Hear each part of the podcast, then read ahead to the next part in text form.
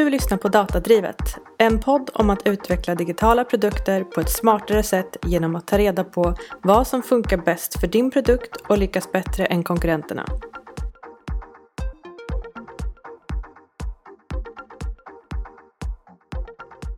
Det finns två sorters churn och det är viktigt att veta om att det, de två finns.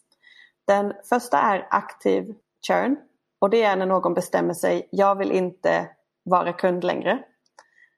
Till exempel som Jajas exempel när hon inte vill vara kund hos Netflix längre. Hon bestämmer sig för att sluta vara kund. Det är aktiv churn.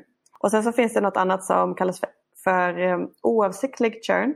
Och det är när en kund slutar vara kund utan att den ens eh, vet om det. Den har inte gjort ett aktivt val för det. Och det kan ju vara att man, har, man betalar prenumerationen med ett kort och ett, ett Visakort till exempel går ju ut med eh, intervaller.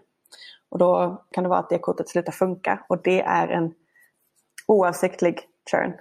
Det kan också kallas passiv churn.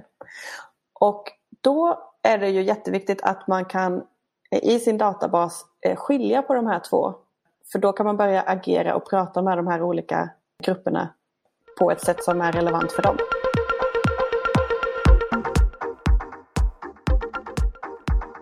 Du har lyssnat på Datadrivet. Har du frågor kring att jobba datadrivet, då får du gärna kontakta oss på LinkedIn.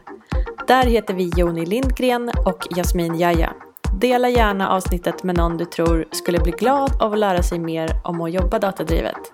Screenshotta när du lyssnar på podden och skicka bilden till personen.